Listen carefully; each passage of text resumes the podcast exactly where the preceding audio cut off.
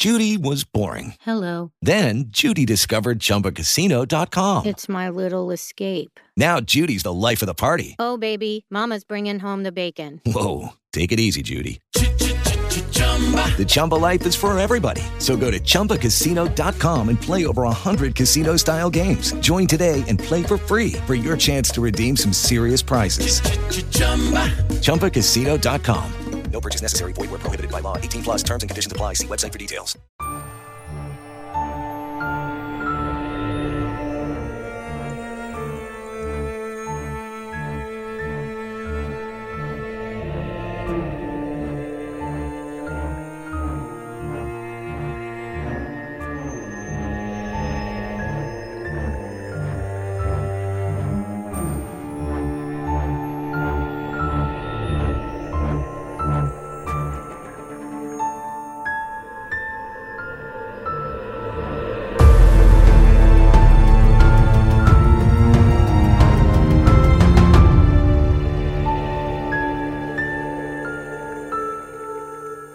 Ahoy, friends. Thank you for tuning into Truth and Justice. You are listening to the Friday follow up for season 14, The Reply Brief. This week, we heard Jay Wilds' second official recorded interview in its entirety. I am Zaq Weaver, and I am back from my assignment, and I'm joined by Bob Ruff. We are sans Janet this week as she is out on assignment, but before we jump into this week's discussion and questions, do we have any housekeeping? Just a little bit. We're of course missing Janet today. Janet is well. She doesn't have a voice. She she sent Zaq and I a series of voice messages throughout the day, hoping to improve it, but her voice is gone, which is a rough thing to happen to a voice actor. You know, honestly, it felt more like she was doing one of those like bad fake calls when you call in sick to work, and she's like, "Ah, ah, ah, "I can't come to work. Ah, ah, ah, I'm coughing." That's yeah, it was it was that bad that it almost sounded like somebody pretending to have no voice. But she's feeling pretty rough, and she was she was trying like hell all day to get herself well enough to make it. And finally, a couple hours ago, I told her just take the rest of the night and drink some tea and honey and get that and uh, try to take care of that throat. So just me and Zaq today. So hopefully this this will all go smoothly. Janet's the one that usually steers the ship. Uh, as far as any other housekeeping, somebody had asked in the pre-show about the new case. Any updates on that? No, no updates that I can give you, other than I can tell you that I have now made contact with the person in prison. They are ready to rock and roll, fully on board. So we're making. I'm trying to make some connections so I can arrange an interview there. I've spoken with, of course, the person that originally submitted the case to Rabia, who then sent it to me. They're going to be bringing me the transcripts. I have a good portion of the case file that they already have, but I already, in my initial review, already realized there are definitely items in the case file that aren't there. So I've already fired off that open records request and already heard back with them asking for a 10 day extension. So 10 business day, uh, or a total of 15 business days minus today. So 14 business days from today on Tuesday, I should have the full case file unless they end up fighting me on that. So we're making progress. I'm super excited to get into this case with you guys. But so just if you're doing the math, that's a that's a couple of weeks before I'm going to get the case file and get the transcripts, got to arrange interviews and then of course get, you know, fully read in and prepped and ready to roll. So we're going to keep on trucking along with the reply brief and I think the timing is going to work out pretty pretty well. We have we have episodes 11, 12 and 13 I think is the final reply brief. So that's 3 weeks of that. I'm in the process of where it's very monotonous. It's taking me a long time, but at some point I do want to put out, depending on where we're at time wise with the other case, I'm putting together an episode that goes through that first interview, as the prosecutor said that, you know, in their opinion, the most damning thing is not Jay's second interview. It's Jay and Jen's first interviews together because they're telling the same story. So I'm literally taking every element of that story and you can hear what Jen said happened and then hear what Jay said happened and then hear for the next piece what Jen said happened and what Jay said happened. So you can hear for yourself and make up your own mind how consistent those are and how damning those two interviews are. So that's where we're at with all of that stuff. And with that being said, uh, Zaq, I think, well, I, first things first, this is nice because it's not only the first time for you to hear this, it's actually the first time for the entire audience to have heard Yeah. this interview. So what you what you think when you when you heard it out loud? the pauses were way bigger than I expected. You know, I mean, you, you hear it in the transcript, but do you hear those long, drawn out pauses? Or even a few times where he starts to talk and then takes a long, drawn out pause that seems as if there is more going on, that he's not just concentrating and thinking about the story. There's a lot of that that, that struck me in there. Yeah, and I understand that you know there, there's certainly people I've already heard some of the some of the arguments from the Adnan is guilty crowd that this is reading tea leaves sounds perfectly normal to them. Blah blah blah. If you want to think that, that's okay. Everybody's allowed to think whatever they want. But for me, I'm trying to do an, an honest analysis of what I'm hearing, and those pauses are huge because you, you can't read pauses in the interview, but when you when you when you hear it, that Mhm. you, you have to think what, and that's what I tr- sort of said in the intro.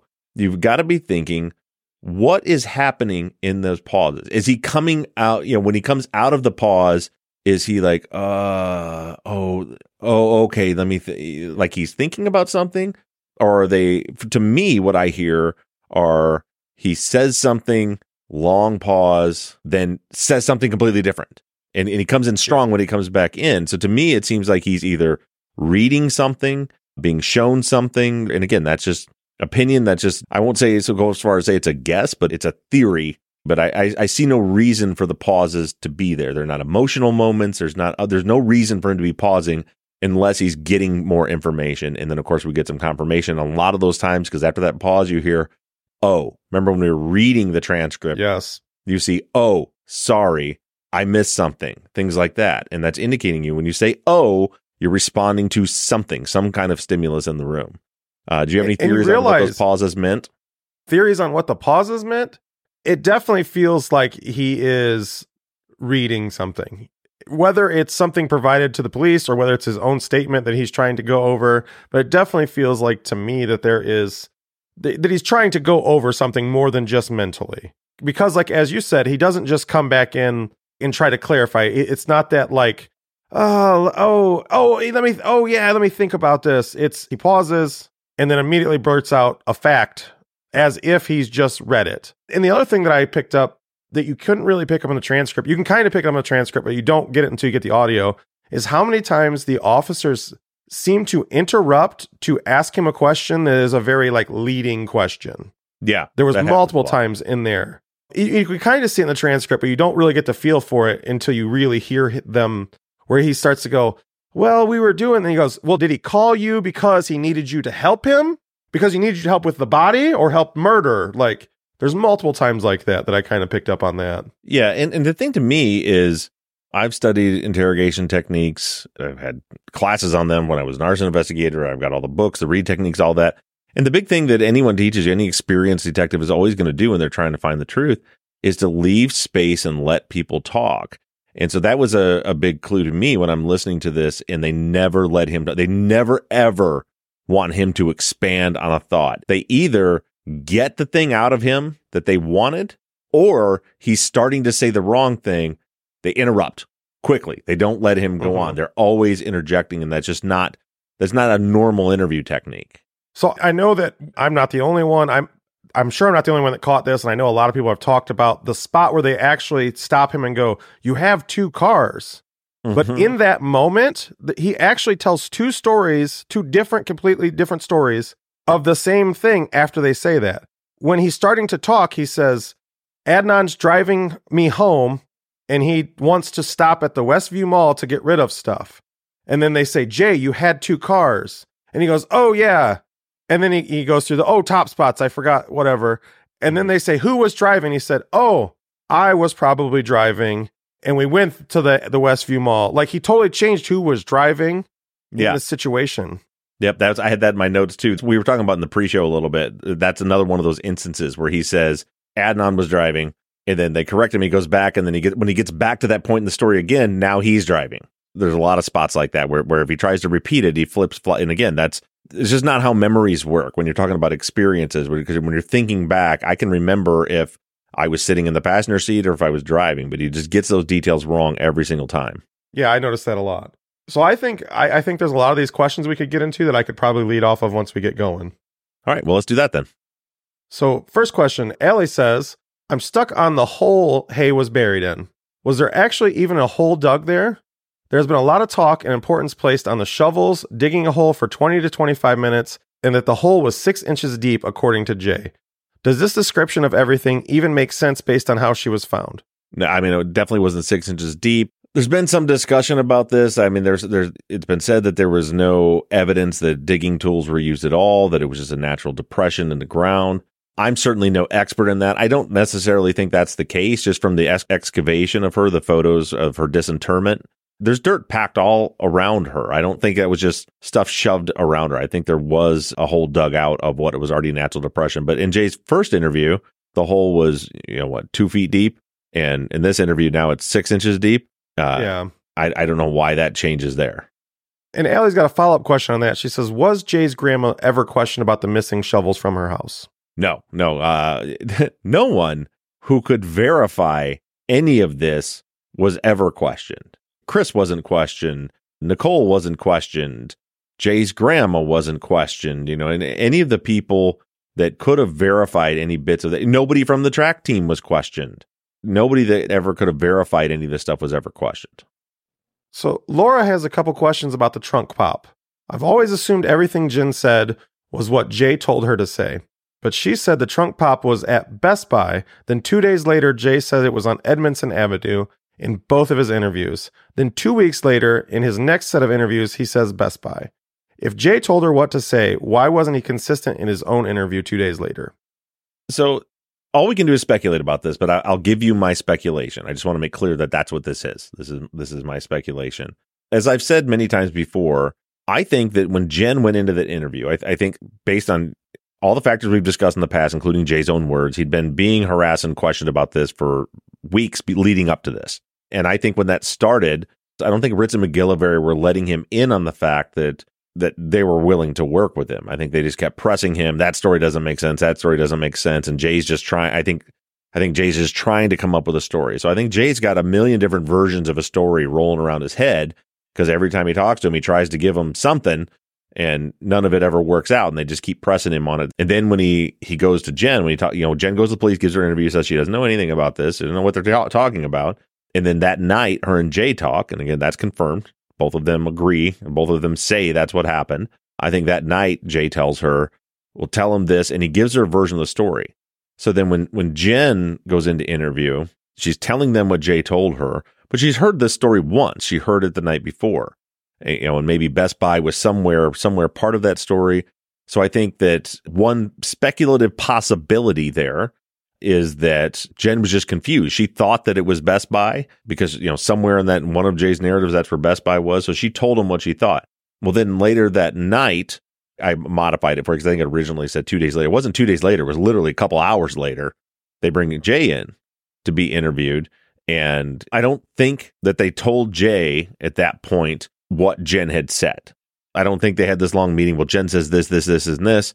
I think they sat down and it's possible, perhaps they even believed at this point, now that Jen's told them this, you know, that they, they may have still believed Adnan was guilty and they may have believed that what Jay was telling them was the truth, or at least trying to believe. So then Jay tells the story. And again, you know, none of it's fact. You wouldn't have these issues. We wouldn't be trying to figure out why this difference was there if any of this was true, because the difference wouldn't be there if that was the case. So, you know, why is it changing? Because I think Jay just gives another version that he thinks will work, not knowing what Jen had told them. But then the second interview, the one you just heard, now the story changes to Best Buy. And I've discussed this a couple of episodes ago that at that point, if they're going to make this work, if Jay and Jen are going to be their witnesses, their stories have to jive. And regardless of what was going on with Jen's attorney or what kind of weirdness was going on there, she is represented by an attorney, which means the police are not allowed to talk to her at all. They have to go through the attorney. They cannot go back to Jen to change the story. And so if they're going to change the story, they have to use Jay to change the story. And Jay has to tell a story that matches what Jen said, or this whole thing blows up. So that's kind of my theory on it is Jay told some rambling version of a story. Jen related as best she knew how. She said Best Buy. Jay didn't know she said Best Buy. Then he gives his first interview. He tells a completely different story. And then this second interview that we just heard now, was Ritz and MacGillivary realizing, okay, we got a big fucking problem here. We can't go to trial and have Jen testify that the murder happened at Best Buy or in the trunk pop happened at Best Buy and then have Jay testify that it happened on the other side of town at a strip. We have to reconcile this. That's why this interview is so anybody listening objectively can hear how obviously leading this entire interview is and how what kind of nonsense this interview is. It, it's literally crafted to try to make Jay's story match both Jen's and the cell phone records, which of course we know it doesn't. But the reason it doesn't is because it's impossible to make, you know, I've, I've been saying this now for months since we've been doing the reply brief. Anybody that can give me an actual timeline based on the evidence, based on what Jay and Jen and the cell phone said, piece me together something that shows any of this is even possible. And I will put them on the show to do it, and no one can do it. All they, they sit back and say, You're biased, you're lying, blah, blah, blah, blah, blah. But nobody can actually come in with any facts or receipts and say, Yeah, this is how it happened. So, fun side story, side note on Jay's recalling of the day that made me giggle a little bit, and I'm sure I'm not the only one. Jay smokes a lot of weed, like a lot. Like, like every time he doesn't know what he's doing, he's smoking, and Right. he, he's he's Yes. he's Right. smoking on the way to go smoke, like Right. so many times. Somebody had made a post about that, and I've never never been a pot smoker, so I don't know how this worked. But Yeah. somebody was like, clearly the detectives don't know how pot smoking worked because they went through like so he smoked a blunt, then he dropped Adnan off, and then he picked up a blunt, and then he smoked another blunt, and then he went to, to Jeff and Kristi's and he smoked there. And then Yeah. he went and smoked somewhere else, and then he picked. So apparently, that's not how pot smoking works. Yeah, So I'm it's told. awful lot. Yeah.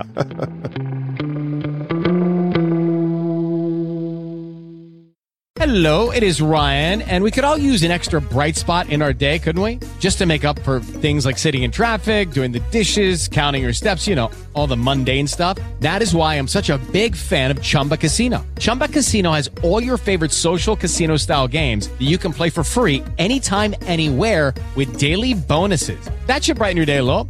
Actually, a lot. So sign up now at chumbacasino.com. That's chumbacasino.com. No purchase necessary. VGW Group. Void were prohibited by law. See terms and conditions. 18 plus. Lucky Land Casino asking people what's the weirdest place you've gotten lucky? Lucky? In line at the deli, I guess? Aha, in my dentist's office. More than once, actually. Do I have to say? Yes, you do. In the car before my kids' PTA meeting. Really? Yes. Excuse me, what's the weirdest place you've gotten lucky? I never win and tell. Well, there you have it. You can get lucky anywhere playing at LuckyLandSlots.com. Play for free right now. Are you feeling lucky? No purchase necessary. Void where prohibited by law. 18 plus. Terms and conditions apply. See website for details. Get ahead of postage rate increases this year with Stamps.com. It's like your own personal post office. Sign up with promo code PROGRAM for a four week trial plus free postage and a free digital scale. No long term commitments or contracts. That's Stamps.com code PROGRAM.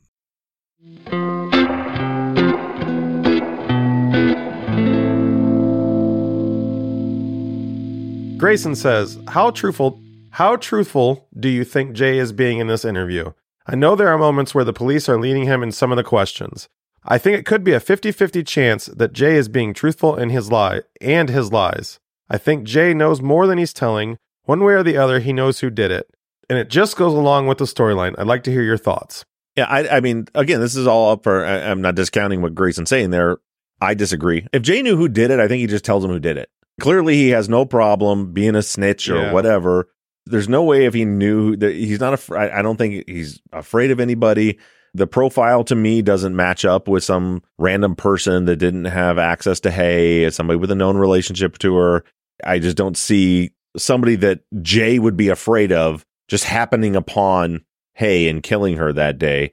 First of all, but then you know when I hear that interview and I do the, the type of statement analysis I do, I don't hear any truthfulness at all. I, I what I hear is somebody had said in the chat. What I was going to say is I hear somebody trying their damnedest to tell the detectives what they want to hear. The most truthful part of that interview, I'll tell you when Jay's being truthful, in my opinion, is when they start questioning him about why he didn't go to the police, and he says he's got a big rap sheet and he's been arrested, and they, and they say, "Well, you've only been arrested one time." That is the one moment in this whole thing, in my opinion, where we hear the real Jay when he comes out. It's like one time, you know, his, entire his demeanor changes, his voice changes, everything changes. And to me, you get the one taste of the real Jay when when he's like one time, one time, only on the record one time. I've been beat up, I've been knocked down, and he's he's almost emotional, saying, you know, got knocked down on my street. I'm I'm wearing a shirt that says Jay on it while I'm walking into walking into my house and they're throwing me down. You know, that's the only time that I hear him being. And if you listen to that moment and then you listen to the rest of it, somebody here in the chat had said it's like somebody rehearsing for a play and asking for lines, and I, and I very much agree with that. I mean, you, I don't hear truthfulness at all. I I hear him even when when Jim and Laura analyzed this interview a long time ago, eight years ago. you know, they said the same thing. He he's unsure. Everything he says has a tone of uncertainty about it.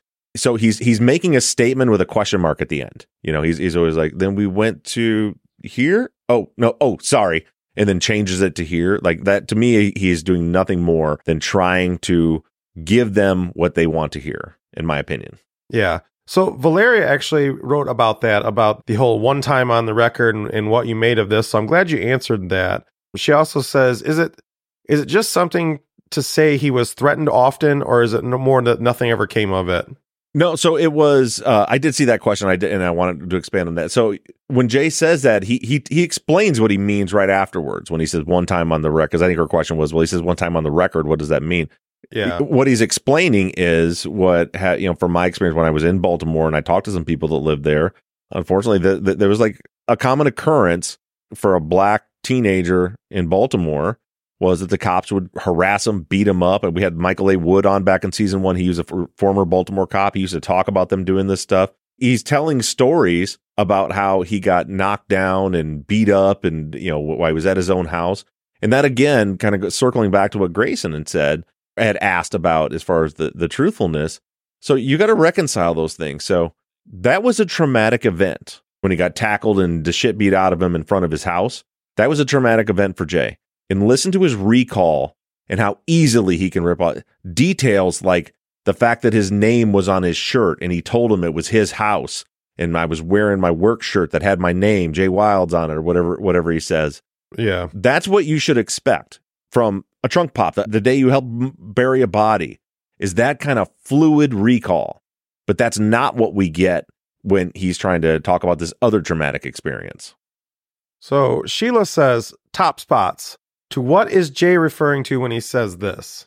Is it a bullet pointed list? I'm not sure, quite sure what he's saying. It definitely multiple pauses at times. My theory has always been, and I think you know, and this is something Susan Simpson caught on to, and so I'm, I'm I want to credit her for this work, but I agree with her is that it, he's referring to a document called Jay's Chronology, which is a, a bullet pointed list of all these events that is presented as though it was created based on this interview like they were writing it as he was saying stuff, but it very clearly, in my opinion, was created before the interview. Cause like in the points like where he says top spots, you can look and see the top spot on the page is the thing that he missed there. So like if you follow along, you can see in, on several occasions where he gets out of order. Okay. And then when he when he makes it, oh sorry, I missed something. You hear that uh, a couple of times too. He like read bullet point number fourteen, and then it goes, oh oh I missed something, and then he goes back and he reads bullet point number twelve and resets it a lot of times. So I believe that's what he's referring to. And and yeah, it was such of, a strange thing for him to say to say top spots like out of nowhere. It doesn't make any sense. Right. Unless you see that document and you're following along that document with the internet. It's on our website.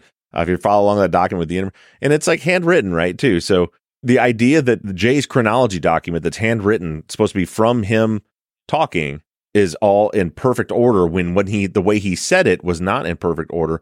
And also what mm-hmm. we learned in this interview is you can absolutely hear when they're writing. And they most definitely did not write that whole document during this interview.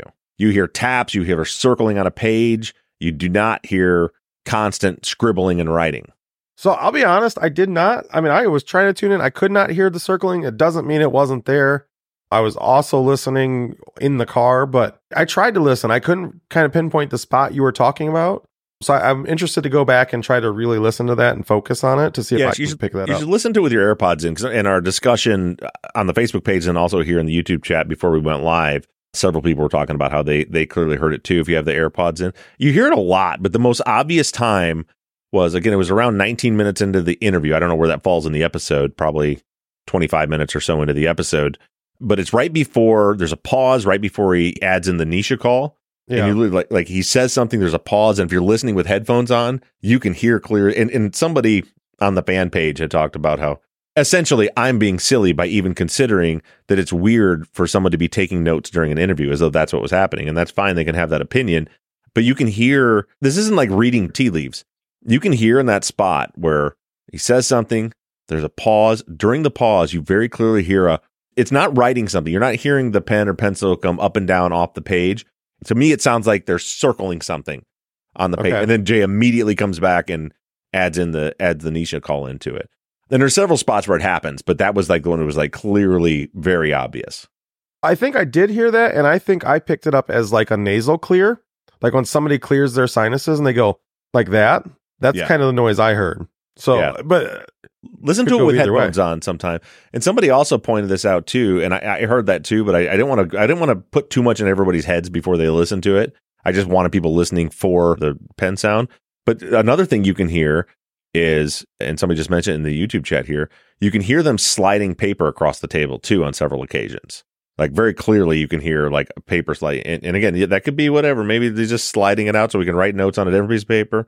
All these things happen at very convenient times right before Jay all of a sudden, after a long pause, has a sudden his memory all of a sudden comes back to him when you hear the page slide over or a circling on the page or something like that. I'll have to go back and listen with headphones for sure.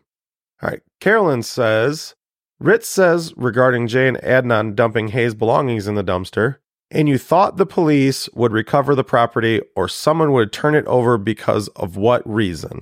This is more of a statement, but it's a weird because Jay never mentioned that he thought someone would find her belongings in either interview. And last but certainly not least, of course, there's a grassy knoll. There were magic shovels and a path, and why wouldn't there be a grassy knoll? Right. And that's something that I, the grassy knoll thing, I didn't catch it when I was listening to it. And I've gone back since and, and, and started compare it to the transcript because I never noticed that he actually said the car was on a grass, on the grassy knoll. Uh, yeah. and because of that, what several listeners, uh, Richard was one list, several listeners caught, there are a lot of transcription errors where the transcript says he's saying one thing, and then when you hear the audio, he's saying something different. That was one of those instances. As far as the, you know, Jay never saying anything about the tools or shell or people finding things, that's what we hear through the whole interview, right? Is, you know, for example, what'd you do next? Then, oh, I took Adnan back to school. Uh, was it to see a person? Uh, yeah, his co-students. Uh, was it for an event? Uh, uh, track practice. And then Ritz just says he wanted you to create an alibi, right? So like, it's the same thing with the shovel. Jay never said I put him. I was worried about people finding the shovels. I think Ritz or MacGillivary wanted Jay to say that, but it, it happens multiple times through this interview where they try a couple of times, they give a couple of prompts, and when he doesn't say the thing they want him to say, they just say it. Not, and they, usually it's MacGillivary. MacGillivary just says it and says, "Right." You know, he needed to create an alibi, right? Yeah, and Right. gets Jay to go along with him. Yeah. So his next question is from Sarah. Jay says Adnan either called his mother or she called him. Either way, wasn't Adnan's mother unaware he had a cell phone?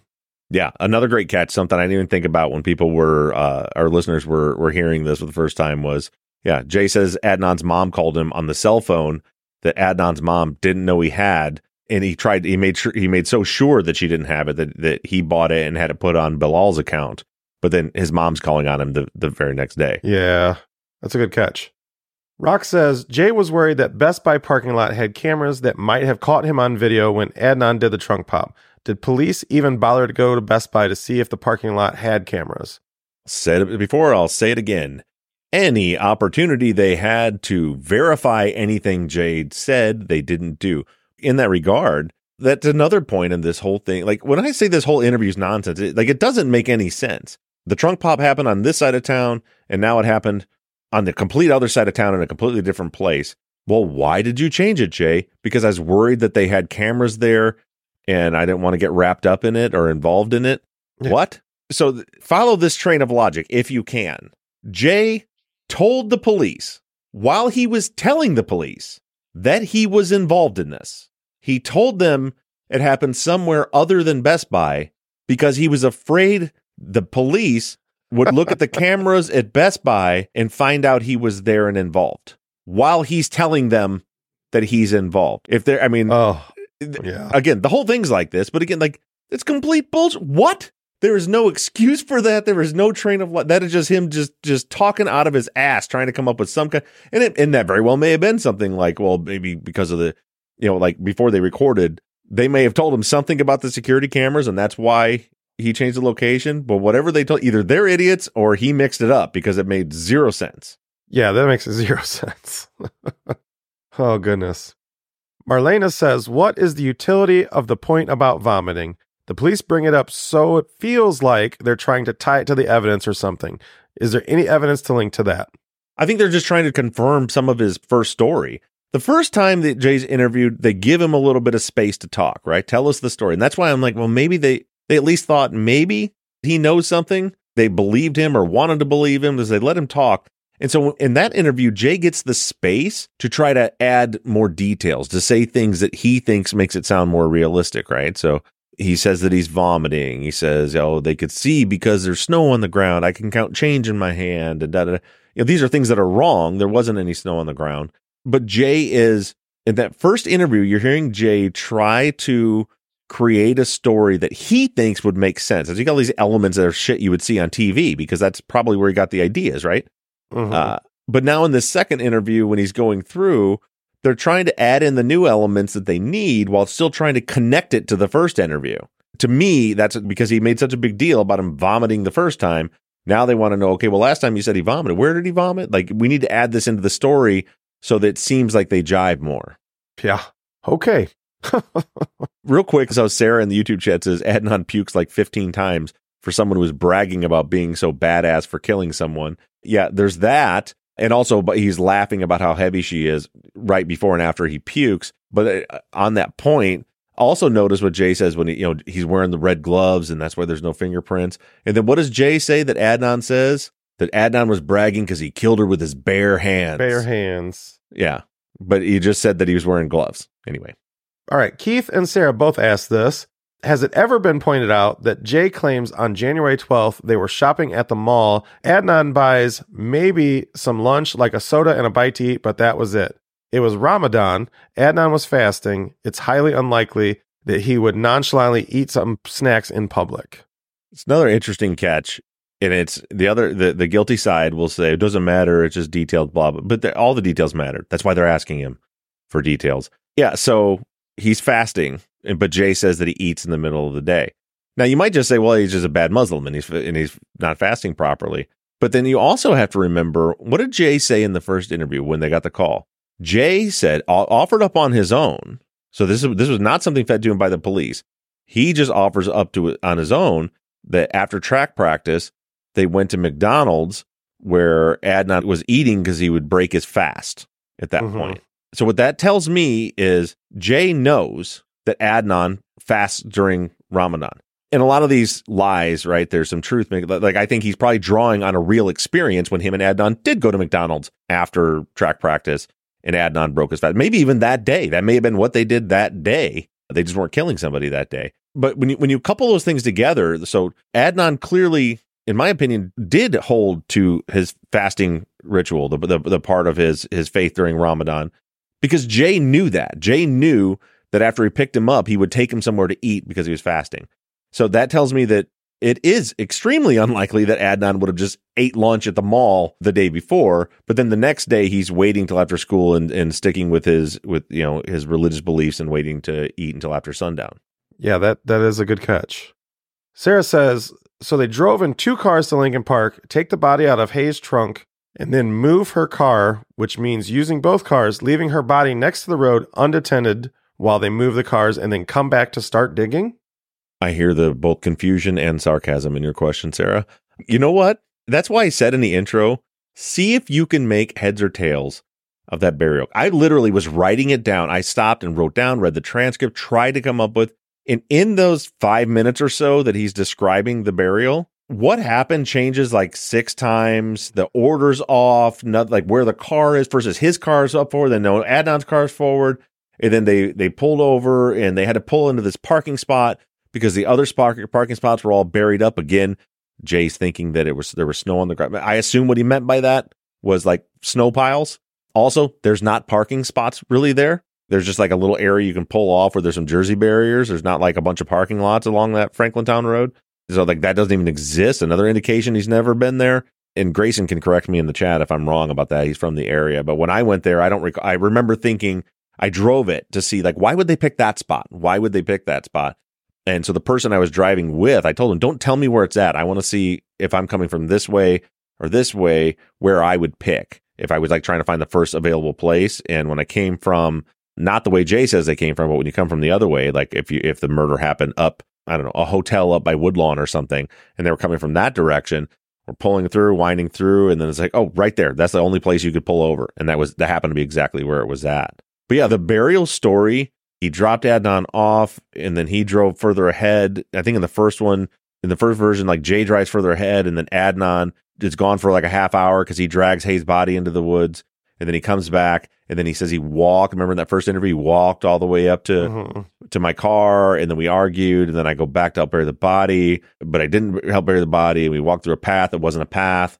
And then this one, they're parked both on the side of the road, and then they drove Hae's car up further, and then they parked Hae's car in a parking lot or a parking spot. Like it just, I honestly, I can't answer the question as far as what any of that because none of it, like there is no coherent story there the way I hear it, unless I'm just too dumb to to decipher it. I can't make heads or tails of what he's saying even happened there. No, it's super confusing. There is a lot of back and forth. I, I don't get it either.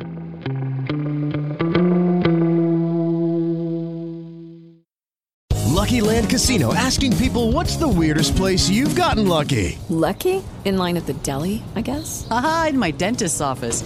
More than once, actually. Do I have to say? Yes, you do. In the car before my kids' PTA meeting. Really? Yes. Excuse me, what's the weirdest place you've gotten lucky? I never win and tell. Well, there you have it. You can get lucky anywhere playing at LuckyLandSlots.com. Play for free right now. Are you feeling lucky? No purchase necessary. Void where prohibited by law. 18 plus. Terms and conditions apply. See website for details.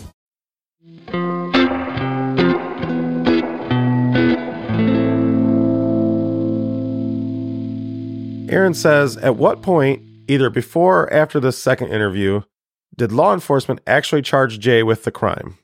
Jay wasn't charged. He was charged with accessory after the fact, but he wasn't charged until I want to say September. Long time, and that was that was a big. They talked a lot about this on undisclosed from like the legal angle of it. So, like in Maryland, he's not entitled to a an appointed attorney unless he's been charged with a crime. I guess like it was intentional. Like the entire time, all through you know all these interviews, the ride along that they did, which was kind of Jay's third official interview, all the trial leading all the way up to trial they never charged Jay through that whole time. And the theory there is that they didn't charge him because as soon as he was charged, he could get a lawyer and then they couldn't manipulate him anymore. And then eventually what happens instead of him just getting charged and getting appointed an attorney, Urick, the prosecutor, gets his friend, Anna Benaroya, to just represent him pro bono. And then they work out the deal with him. And when they did attempt to charge him, what was he charged with technically? Accessory after the fact. Okay. Sarah says Jay mentions how hard it is to find the parking area where they left her car, but didn't he say before that he drove by it on his commute and saw it? Yeah, I don't want to keep repeating myself, but yeah, none of the story makes sense. Like exactly yeah. It's just another one of those things that makes absolutely no sense. This next one's from Jonathan. Jonathan says, I'm going to stop you real quick. I, I don't mean to interrupt you, but uh, Grayson did respond to what I had said earlier in the chat. And he says it sounds like exactly what, what what I experienced. Franklintown Road, which is the road through Leakin Park where Hae was was buried. He said Franklintown Road is a hard place to pull off and park. I think they were looking for a place that nobody would look. That's whoever did it. Yeah, I agree. And if I, I don't know, Grace, if you've been through there, like to go to the burial site, but yeah, from my memory, there's literally that one place, and it's not like a parking spot. It's just that one place where you can actually get off the road a little bit and pull a car over because that's not as I as I've said many times. Leakin Park, I assume somewhere around the other side, around the north side of the park, there's actually parking spots and probably picnic tables and all kinds of stuff like that. Where Hae was buried was not that. It was just a road that went through the woods. That wasn't the place that people, I don't think, went parked. And according from what Grayson saying, that sounds to be accurate. So this is another when you when you take Jay's description of all the other parking areas were buried up and that was the only parking space left. Like that's that's just not what that road looks like at all. All right, back to my question. Jonathan says, according to Jay, Adnan was going to tell Hae that his car was broken down and so he needed a ride. Yet he drove to school that day in his car and was dropped off later by Jay in his car. This means the broken down car arrived and left school twice that day before he would have had to get in Hae's car. Do you think that this would have been an unnecessary risk considering that Hae and her group of friends or teacher could have recognized this car leaving? Like I said, the story doesn't make sense. And I point this out, maybe in a, I may have already done it from what you've heard in the reply brief, or it may come, be coming in one of the final episodes.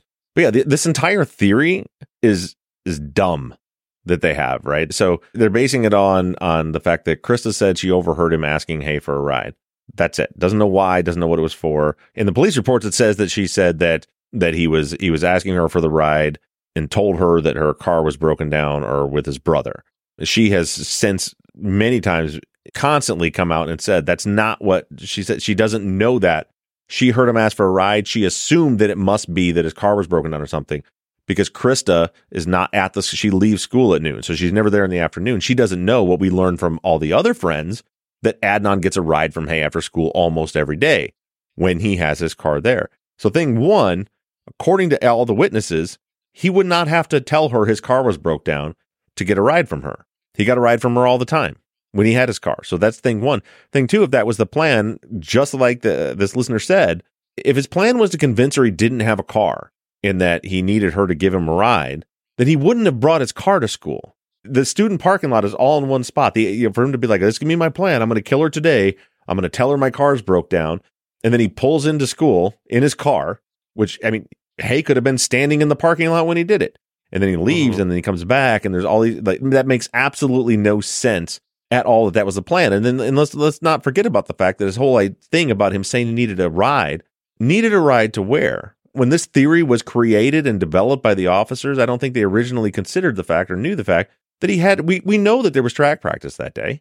So where did he need a ride to? The next place he had to be was at the school. So so so how would he make if it was I have to convince her that I don't have my car because it's in the shop or it's broken down and therefore I need a ride. Need a ride to where? This is not an emergency. You're at school and the next place you have to be is at school. If, if you try to apply any kind of logic to any of this, it all completely falls apart. Yeah, but why would you do that? Right. A logic? Silly.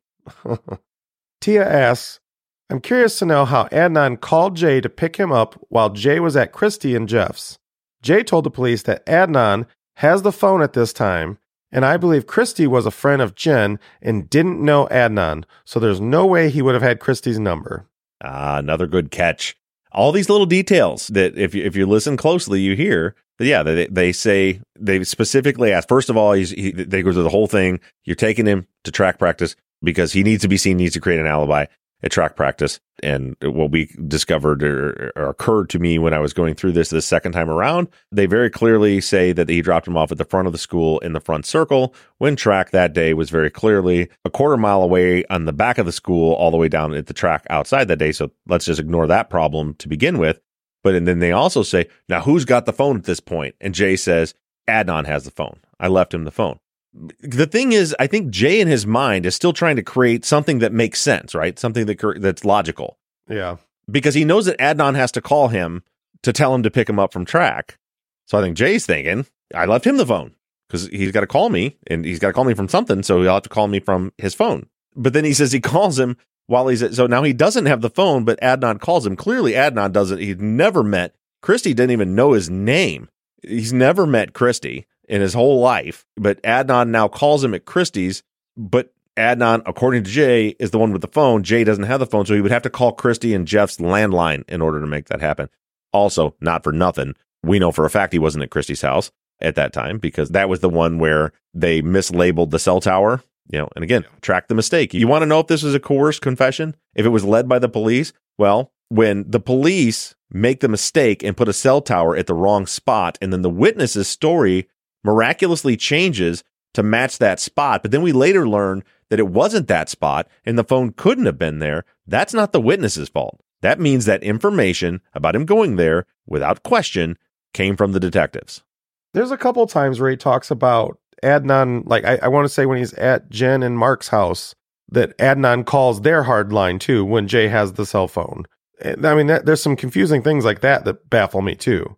Oh yeah, we, there's no there's no questions about it, but we've talked about it ad nauseum. The entire call, the come get me call, makes no. Yeah, I'm at. He, he he calls at Jen's house. He gave me the phone so that he could call me to come get me, but then he calls me three times. One time was to see if the phone was on, and then another time to so I could tell him I was at Jen's, and then we left Jen's.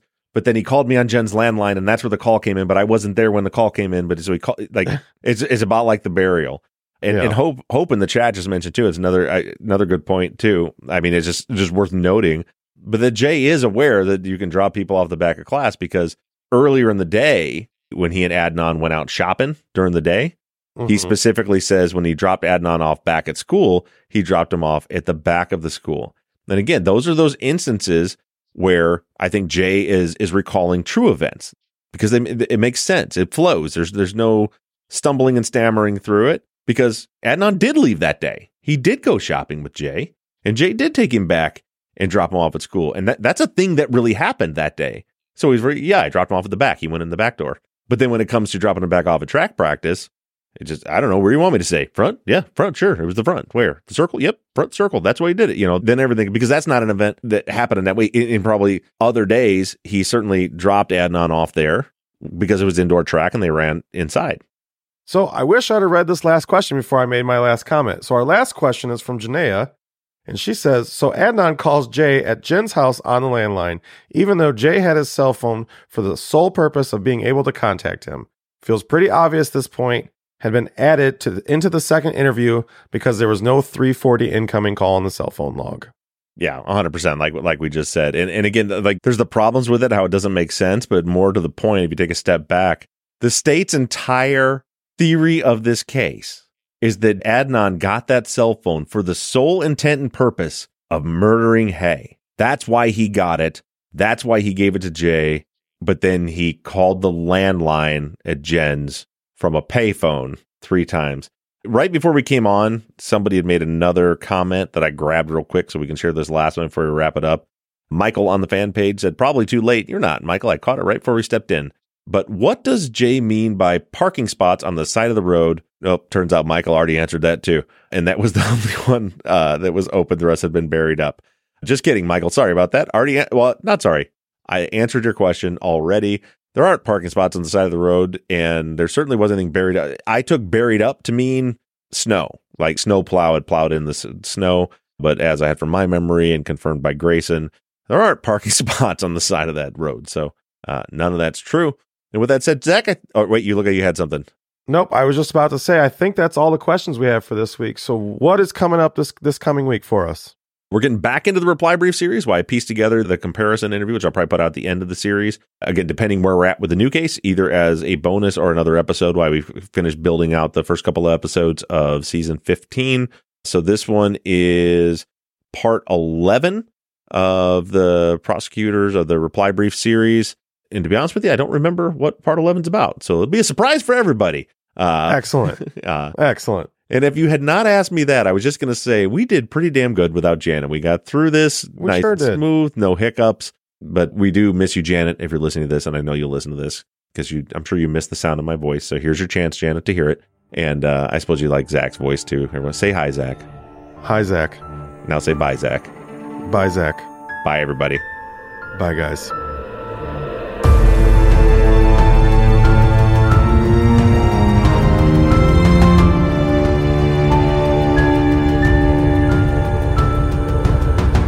Truth and Justice is an NBI Studios production. All music for the show is created and composed by Shane Yoder at PutThemInASong.com. The font you see on all of our logos and banners were created by Tate Krupa of Red Swan Graphic Design. Katie Ross of CreatedInTandem.com design, created, manages, and maintains our website, Truth and Justice Pod, where you can view all photos and documents discussed in every episode.